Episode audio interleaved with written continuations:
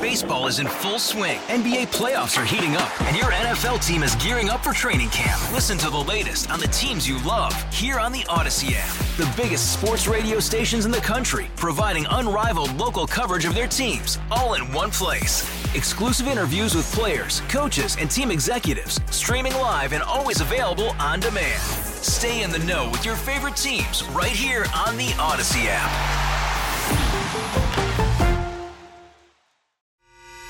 The North Texas stories you need to know. This is the All Local from News Radio 1080 KRLD. It is your all local for the 11th of January 2023 on this Wednesday. Chance we could hit another record after a record of 83 degrees yesterday. Uh, today's record is 83 set back in 1911. Today we will be in the low 80s some grass fire danger, especially west of 35W. And we start with some breaking news. A major glitch with an FAA computer is impacting air travel across the country, not just here in DFW. The FAA says it's working on the problem, uh, but there's no word on when it might be fixed. KRLD's Bailey Friday has the latest. A turbulent day for flyers. All flights across the U.S. were grounded early this morning. The FAA says its notice to air mission system is down across the country. Now, this system transmits information to planes of all the data around the country, things like airworthiness, what airports can be used in case of an emergency, and other essential information. Because of this, all of those flights have been grounded. KRLD business analyst David Johnson says this affects everybody. It's a nightmare scenario. Mm-hmm. It is a complete shutdown, not just here, but really that affects around the world. Now, the FAA does say its technicians are working to restore the system. At this point, we have no idea when exactly that'll happen. The latest update from the FAA says some functions are beginning to come back online, so that is hopeful, but operations are still limited. The FAA has ordered airlines to pause all domestic departure departures until at least 9 a.m. Eastern Time. Now, right now, I'm watching the numbers live. It looks like about 1,200 flights in the U.S. have been delayed today, about 1,300 have been canceled. Here's the thing I imagine that number is not totally accurate. I think it's going to grow exponentially here soon. And I'm hearing the same thing from flyers across the country. They say they've heard the news, they're waiting to get notified that their flights are delayed or canceled, they haven't yet, so they don't know how to feel. I see one person saying they're hesitant to go through security because right now they still have their rental car key, so there's time to turn back. But if they go in and then the flight gets canceled, they're stuck at the airport. Keep it here on KRLD for the latest updates. Well, a Garland man charged in connection with the deadly siege on the U.S. Capitol January 6th will be back on the stand in Washington today. KRLD's LP Phillips has the update. Three different U.S. Capitol police officers told Washington, D.C. federal judge James Boasberg that 61 year old Robert Wayne Dennis of Garland grabbed a baton from one officer and used it to assault another during the trial. Dennis is facing nine charges over what he did January 6. Police call it a violent struggle. He's also charged with getting inside the U.S. Capitol to disrupt the certification of the Electoral College. The government has rested, and the judge denied the defense request to dismiss any of the charges. Dennis is giving his testimony in a bench trial instead of a jury trial. From the 24 hour news center, LP Phillips News, Radio 1080 KRLD. The TCU football team is now back home this morning following their loss to Georgia Monday night, but they're welcomed as heroes, says KRLD's Kurt Lewis. Despite the team's one sided loss, hundreds of purple clad fans met the players as they arrived back on campus Tuesday night waving signs and chanting the Horn Frogs cheer, riff, ram, bazoo as the players filed off their buses, many stopping to high five and fist bump the fans. Head coach Sonny Dykes stopped to have his picture taken with fans, adults, and kids. Many of the fans went out of their way to say how proud they are of their beloved frogs. From the 24 Hour News Center, Kurt Lewis, News Radio 1080, KRLD. One North Texas head football coach is in hot water after parents complained a workout put some of his players in the hospital. KRLD's Austin York has the story. Rockwall Heath coach John Harrell has been placed on leave after multiple parents reported their students needed medical attention and or hospitalization during the team's off-season program. In a letter to parents, the school said that on Friday of last week, the student athletes were required to perform multiple push-ups. Some parents have suggested as many as 300 over a 60 minute period.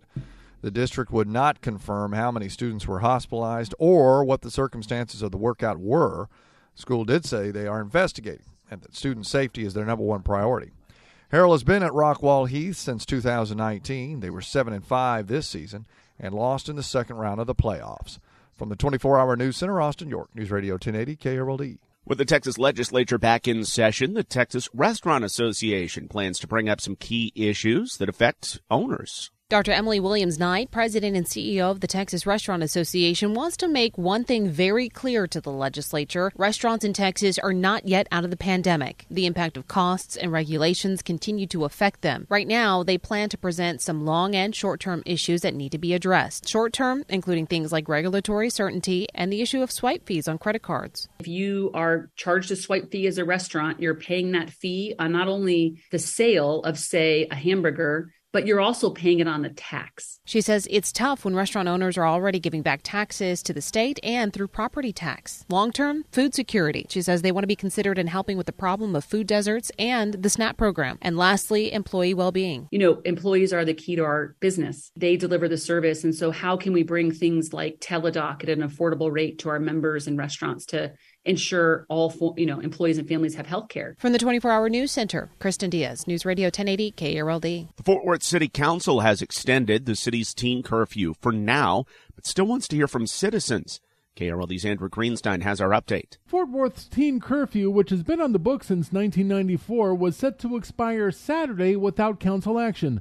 So, in order to allow additional time to hear from the community, the City Council voted to extend their curfew for only 30 days instead of three years.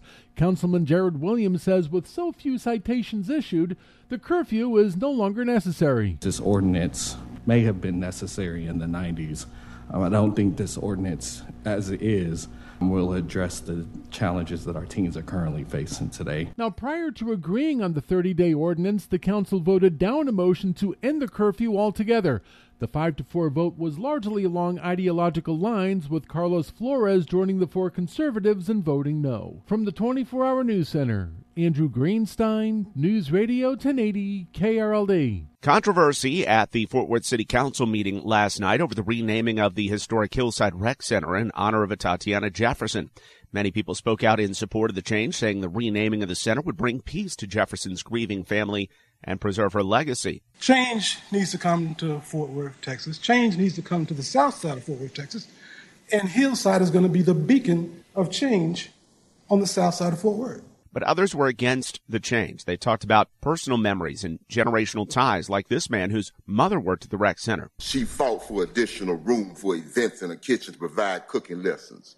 She fought for the swimming pool. She fought to provide experiencing attending plays at Casa Manana. In the end, they had to compromise. The council amended the proposal, adding Jefferson's name to the rec center while keeping the hillside. It's now the Tatiana Carr Jefferson at Hillside Community Center. The All Local is updated three times a day. For the latest news, traffic, and weather, listen to News Radio 1080 KRLD. Visit KRLD.com, download the Audacy app, or ask your smart speaker to play 1080 KRLD.